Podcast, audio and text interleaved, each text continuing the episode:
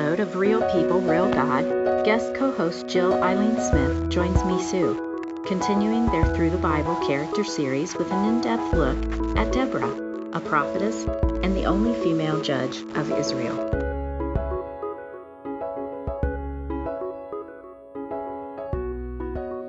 Hi, this is Mesu. Welcome back, everybody. Lindsay and I thought it would be fun to have a guest talk about the book of Judges today and how it fits into the overall story of Scripture. So we've invited Jill Eileen Smith to be my guest co host today. She's a good friend and the author of The Prophetess, a biblical novel that explores the life and times of Israel's only female judge, Deborah. So, hello, Jill. Hi, Mesu. Thanks for having me on the podcast. Uh, it's so fun to get to chat with you here. For those who may not know Jill, let me tell y'all a little bit about the first time Jill and I ever talked on the phone. Okay, Jill, are you ready for this? I'm going to reveal our big secret. I um, yeah, I'm mm-hmm. a little nervous here, but yeah, uh-huh. go ahead. yeah, yeah. Okay, so Jill read my first book, Love Amid the Ashes, for endorsement, and with much fear and trepidation, I found out later, she called to gently tell me that one of my research details was flawed. I had used silk cloth in Job's story, but silk had not come to that part of the world until Solomon's reign. So she was so kind and so gentle about it. But I was so impressed that she cared so deeply about the truth and the detail of authentic truth in our fiction. And I, I ever since then, I have trusted the research in all of Jill's books, and I'm I just I love your books, Jill, and so mm, that's yeah, that's why I am thrilled to get to chat with you about the research of the time of Israel's judges. Now, you've also written about some other amazing women besides Deborah in this Daughters of the Promised Land series. So, tell us some of the other women that you focused on on those novels. Well, um, the series is a set of four books, mm-hmm. um, four different women that lived during the time of the Promised Land. Um, the first one, Rahab or the Crimson Cord, which is Rahab's story, was actually during Joshua's time. Mm-hmm. And the prophetess that we're talking about today was Deborah, the only female judge.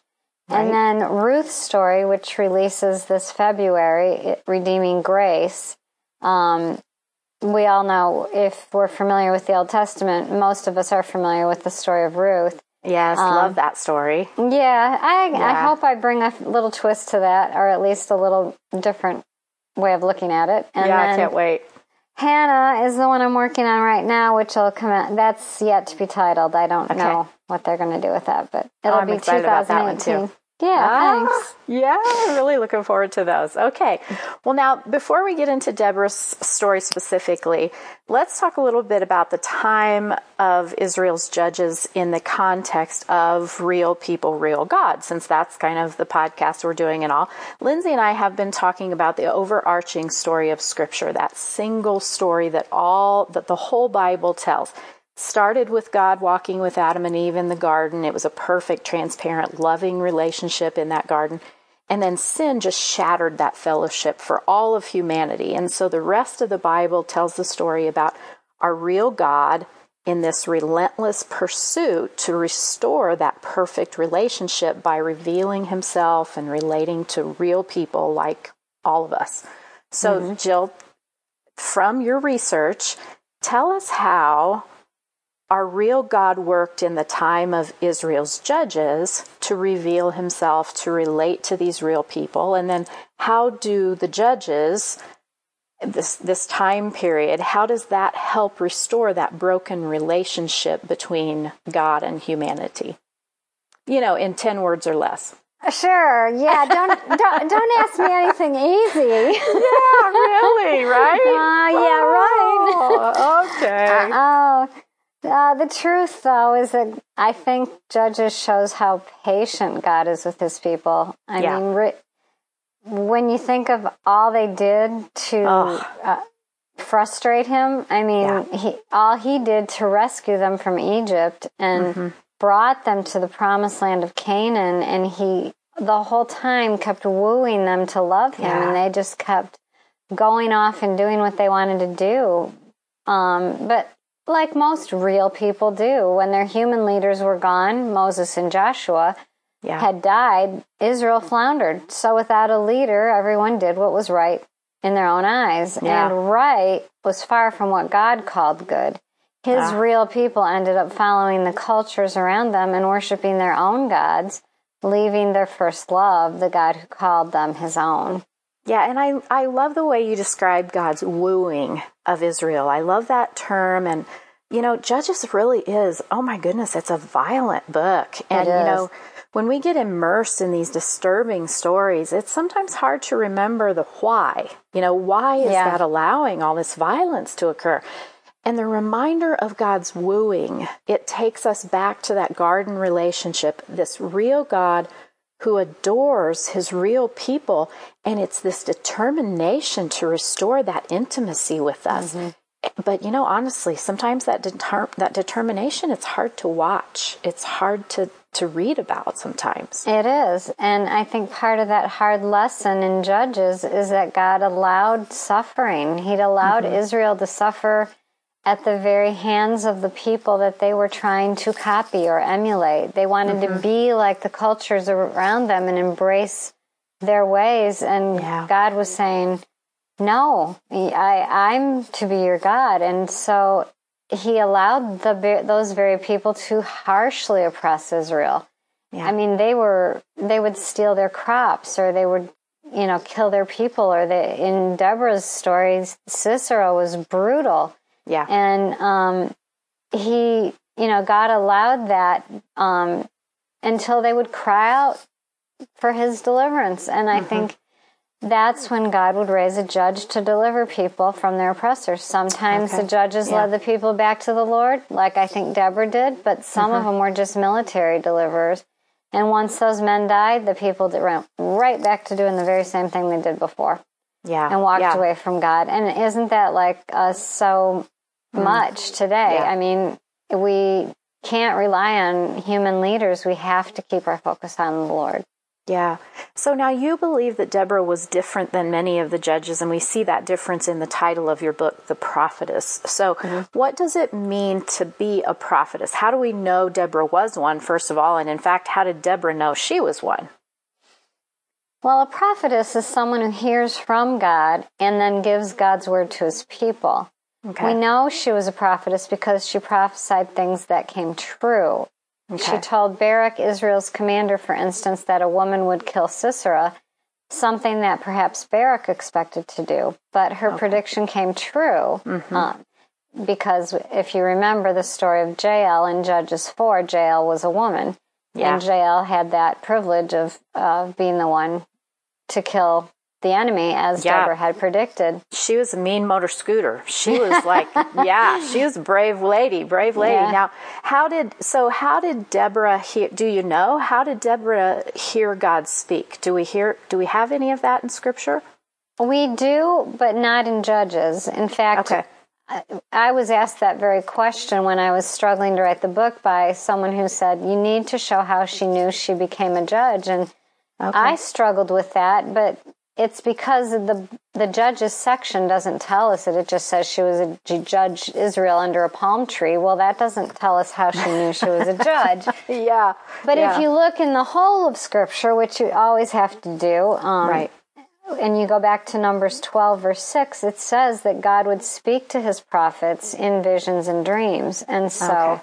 I believe she would have had to have had a vision or dream or both to know that she was a prophet. And, Okay. and the Bible also gives us, in another part of Scripture, I didn't write that down, that a true prophet of God, everything they say when they prophesy in his name, it'll it has to come true. If it doesn't come true, then they're a false prophet. And that's how Israel would know the difference. So Okay. we know she was a prophet because her prophecies came true, and she probably knew because of visions and dreams. Okay. So, does that mean that all judges then were also prophets?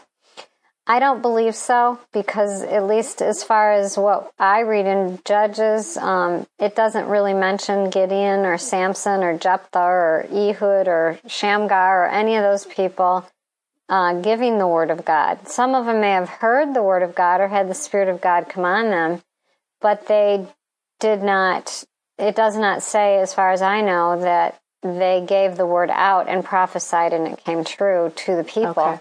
Until we get to Samuel, which is in Hannah, is of course part of Hannah's story um, because she's his mother. But Right. Samuel was the last of the prophets before the kings. Okay. And he and was the last also judge. judge. And the Yeah, last judge, yes. Okay. Okay. Yeah. Very cool. Okay. So it's apparent that Deborah herself had a relationship with Yahweh. When we read her story in Scripture, and of course, when I got to read your book, um, but does Scripture give us any clues about the spiritual condition of Israel itself, the the nation during Deborah's leadership? Do we know how the nation was doing with God?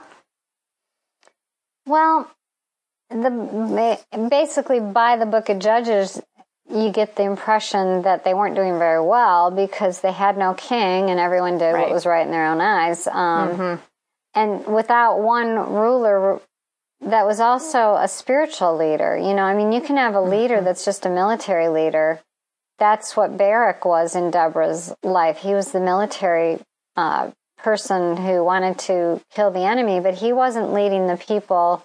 At least the Bible doesn't say that he was giving spiritual instruction.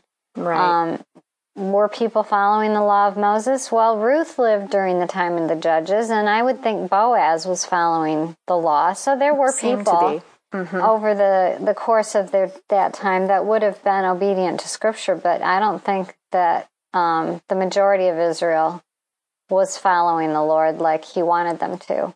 Yeah, not necessarily as a nation did they follow No. the Lord as they No. had with, with Moses and Joshua. And the priests Okay. were corrupt. You know, when you get to Hannah's story, the priests were corrupt, and that was Yeah. still the time of the judges. So you really had a difficult um, Yeah. time there where We there really was see, yeah, we really see Israel just kind of falling apart during this time. It's really sad, really Yeah. sad. it is. So, what did a judge in Israel actually do? Was Deborah like a traveling evangelist? Did she teach, you know, go around and teach the whole nation about Yahweh, or what? What were some of her duties? What did she do?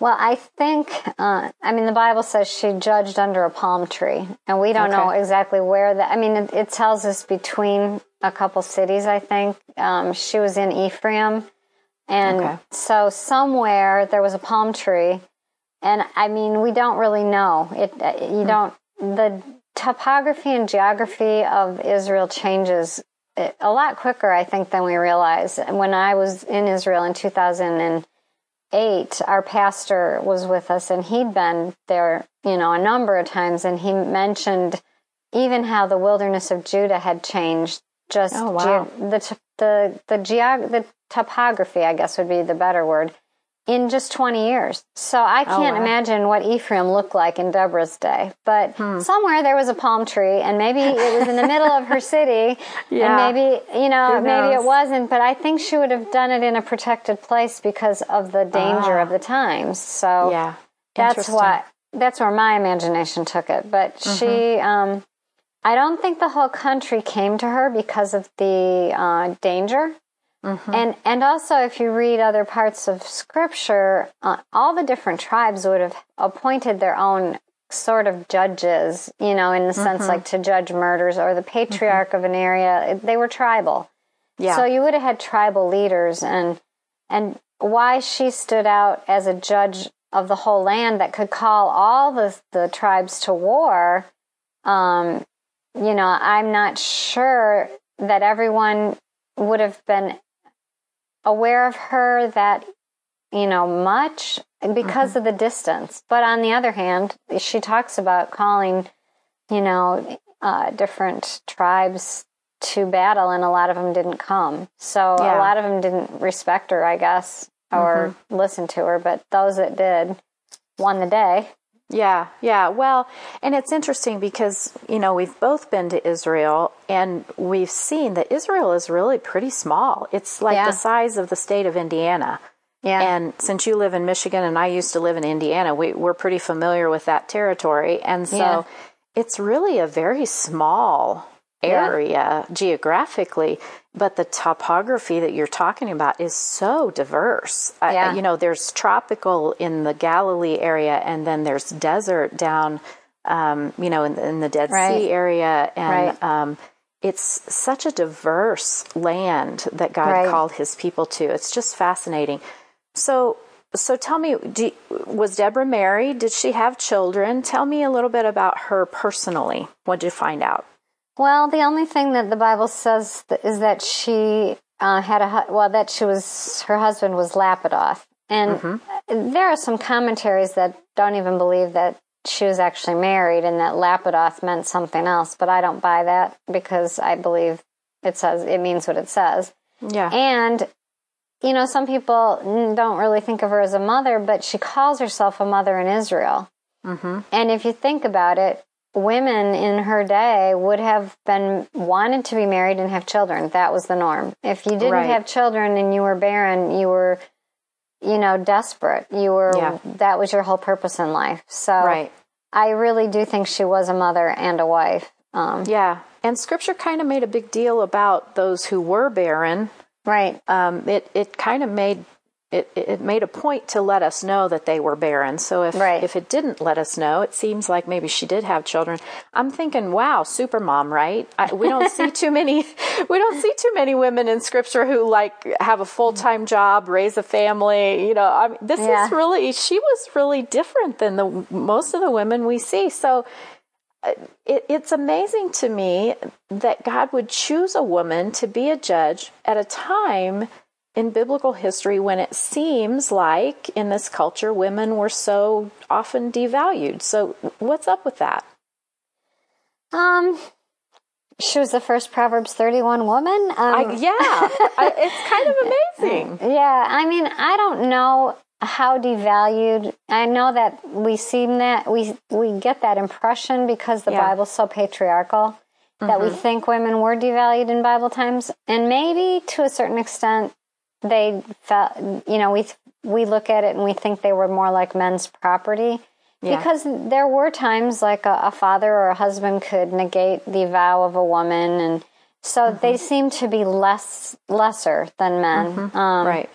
But I don't think God ever views women that way, and oh, I no. think Mm-mm. I think that um, men did were placed in leadership roles in their tribes and God did hold men more responsible. I think that's why Adam is held more responsible for sin than Eve, even though Eve gets mm all the blame. He was standing right there, and mm-hmm. he got the first. Uh, you know, God questioned him first, and and when you think of Jesus and Adam, Adam was the one who threw us into sin and Jesus got us out. You know, it wasn't yeah. Eve that was Even the scripture told, says that. Yeah. Right. So mm-hmm. um I think that the law protected women in many ways and mm-hmm. um and they, men weren't allowed to mistreat women um, mm-hmm. even in divorce or anything like that. Um, mm-hmm. talked how God hated those things. Mm-hmm. Um, he used Esther to rescue his people besides yeah. Deborah. Women were used um, Jael in Deborah's yeah. story. Was yeah. used. So, I mean, I think there weren't a lot of times that happened, but I think the women of the Old Testament, especially, played a bigger role in the lives of their men than we realize. Hmm. Um, after writing all those stories that I did about women, yeah, yeah. And then if you look in the life of Jesus, he was surrounded by women. You yeah. know, he never once um, called that a bad thing. You know, they weren't mm-hmm. his disciples or apostles, but they played significant roles and yeah. we we still do today. I think that we're not less than and God never ever meant us to be that way. Yeah. Um I think putting a woman in leadership was shame to men because mm-hmm. they weren't standing up to what they ought to do. And, they dropped the ball. Yeah. Mhm. Hmm. Yeah, good good thoughts on that. So when you and I talked about this period in Israel's history, you said something very fascinating to me. You described it as a time when Israel experienced terrorist attacks from their enemies. And it helped me really identify with these real people in Judges, you know, um, because we in the U.S. have experienced some of those terror attacks on our own soil. So, what do you think we as a nation can learn from the book of Judges and what they experienced in their own version of terrorism? Well, as I've partially mentioned already, I think in Judges, every time the people of Israel slipped away from the true worship of God to worship idols, God sent other nations to oppress them. Mm-hmm. And that um, perhaps that meant attacking their fields so they couldn't harvest. Perhaps it meant capturing their women and mistreating them. Um, whatever the nation, whatever the means these nation Jews, they were devastating to Israel. Sometimes mm-hmm. the oppression went on for years and years and years. And I think sometimes in our stubbornness, we fall into a pit of misery and despair, whether it's outside forces or, or not. You know, it can take a long time for us to realize that we need to cry out to the Lord for rescue, even mm. from our own selves. Yeah. And sometimes it's not terror, but sometimes it is. You know, mm-hmm. every time the Israelites got to that point, God rescued them or sent a deliverer. But we're so slow to recognize our need of a Savior. Mm. Um, yeah. And and I think that was the whole point of of Judges and why he God allowed the quote terrorism um, from, and I use terrorist because Sisera, of all of the people who was in Deborah's day, was a true terrorist. He was completely the worst person you could read about. He was awful. Mm. You know, yeah. I mean, they they'll say like, oh, the Moabites are are attacking or so and so, but this guy was named, and so was the king, and they were just described as as horrible people. And yeah. So yeah, they really struggled under him. Exactly. Yeah, oh. just enjoyed evil. Enjoyed evil. Indeed. Yeah. yeah. So I, I think that's kind of what I'm getting uh, from you too. That is it's just this taking so long to realize that we need a savior, that we need to be aware of our need for that savior. Mm-hmm. Um, during the time that Deborah judged, the Canaanites were Israel's oppressors during her reign mm. as a judge. Right. But throughout the book of Judges, there are just there are lots of nations, as you've kind of mentioned, that the Lord mm-hmm. used to discipline Israel. There were the Midianites, the Amalekites, the Philistines, the Ammonites, you know, all those ites. But along with them was the Moabites, and so. Right in Redeeming Grace, that's your book on Ruth that releases this February, which, by the way, cannot wait to read um, you talk specifically about a period of time when the Moabites oppressed Israel. So tell me uh, how this familiar story um, it, it may be a little bit different than what we realize because it, it really does fit into this period of judges yeah it does it starts out telling us that there was during the time of the judges there was famine in the land and the trouble is, if you read the book of Judges, you can't find where the famine fit. It doesn't tell us where there was a famine. Okay.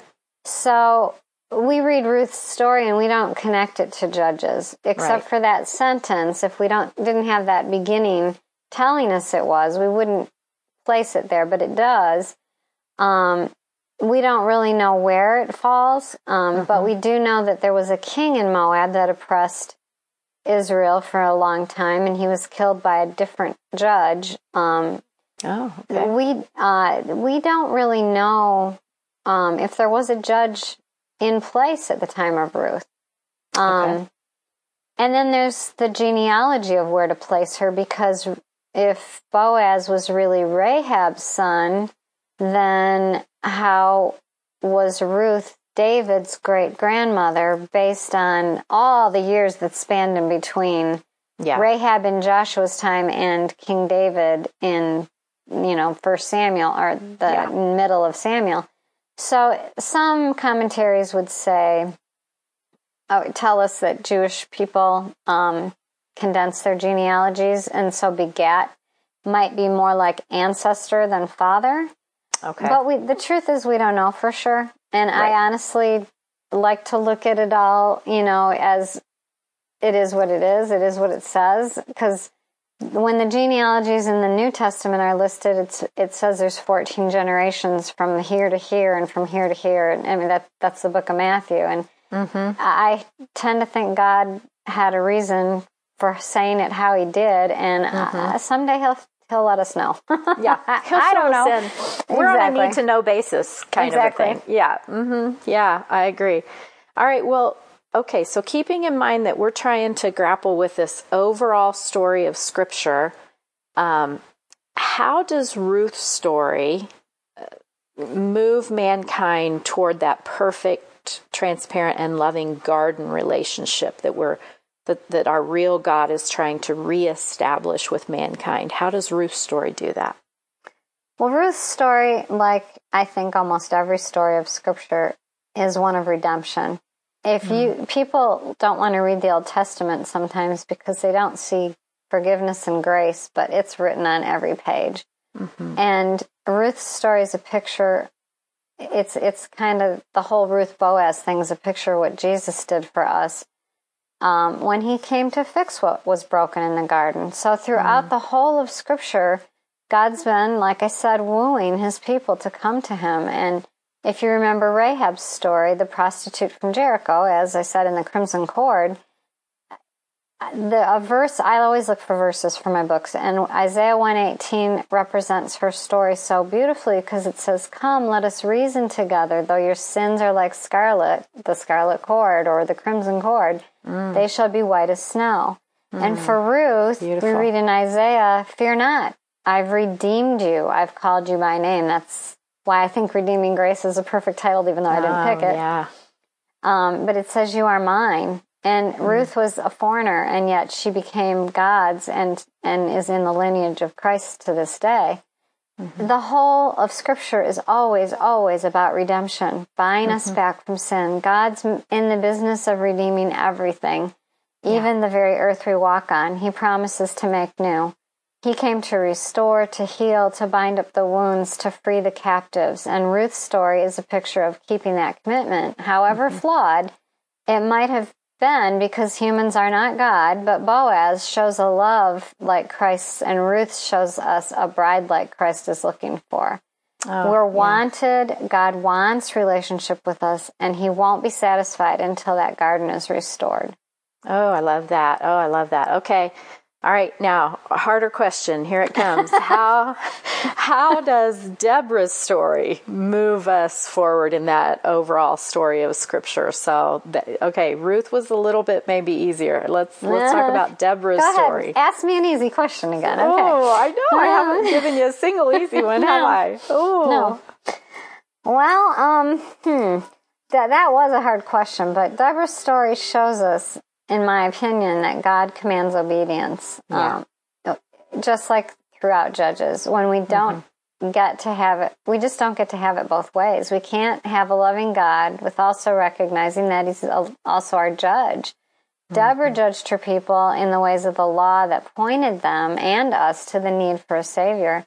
And God sent Jesus, his son, to be that Savior, but he's also our judge. And if we won't obey him and accept him as his, our Savior, then we will face him as judge. Yeah. Bible's pretty clear on that. Yeah, and you know, it's a little scary. it, it, you know, it can be. It, it sure can be. But here's, I we just got done with a Bible study at our church on First Peter, and there is a perfect verse for that. It doesn't have to be scary, but yeah. it's a reverent fear. Here's this First Peter verse. It says, "Since you call on a Father who judges each, each person's work impartially." Live out your time as foreigners here on this earth in reverent fear.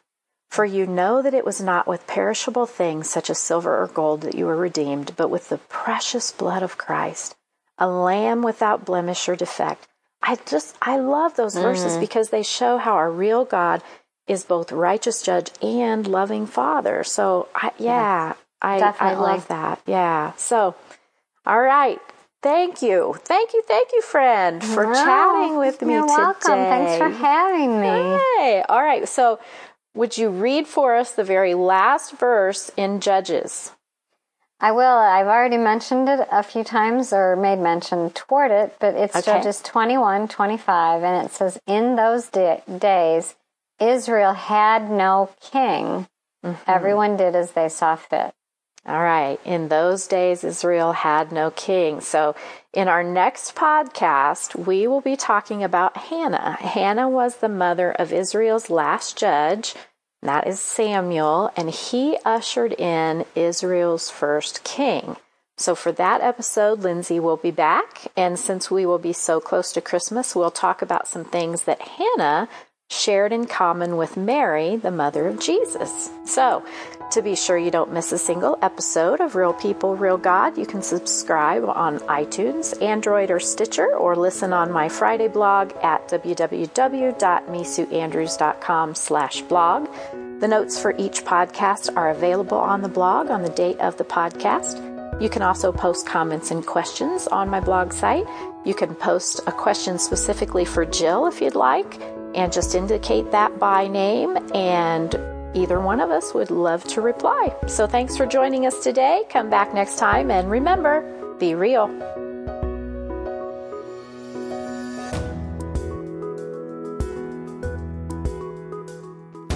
Thanks for listening to Real People, Real God. If you've enjoyed this episode, please take a moment to give us a star rating on iTunes. We rely on real people to provide feedback and our real God to provide listeners.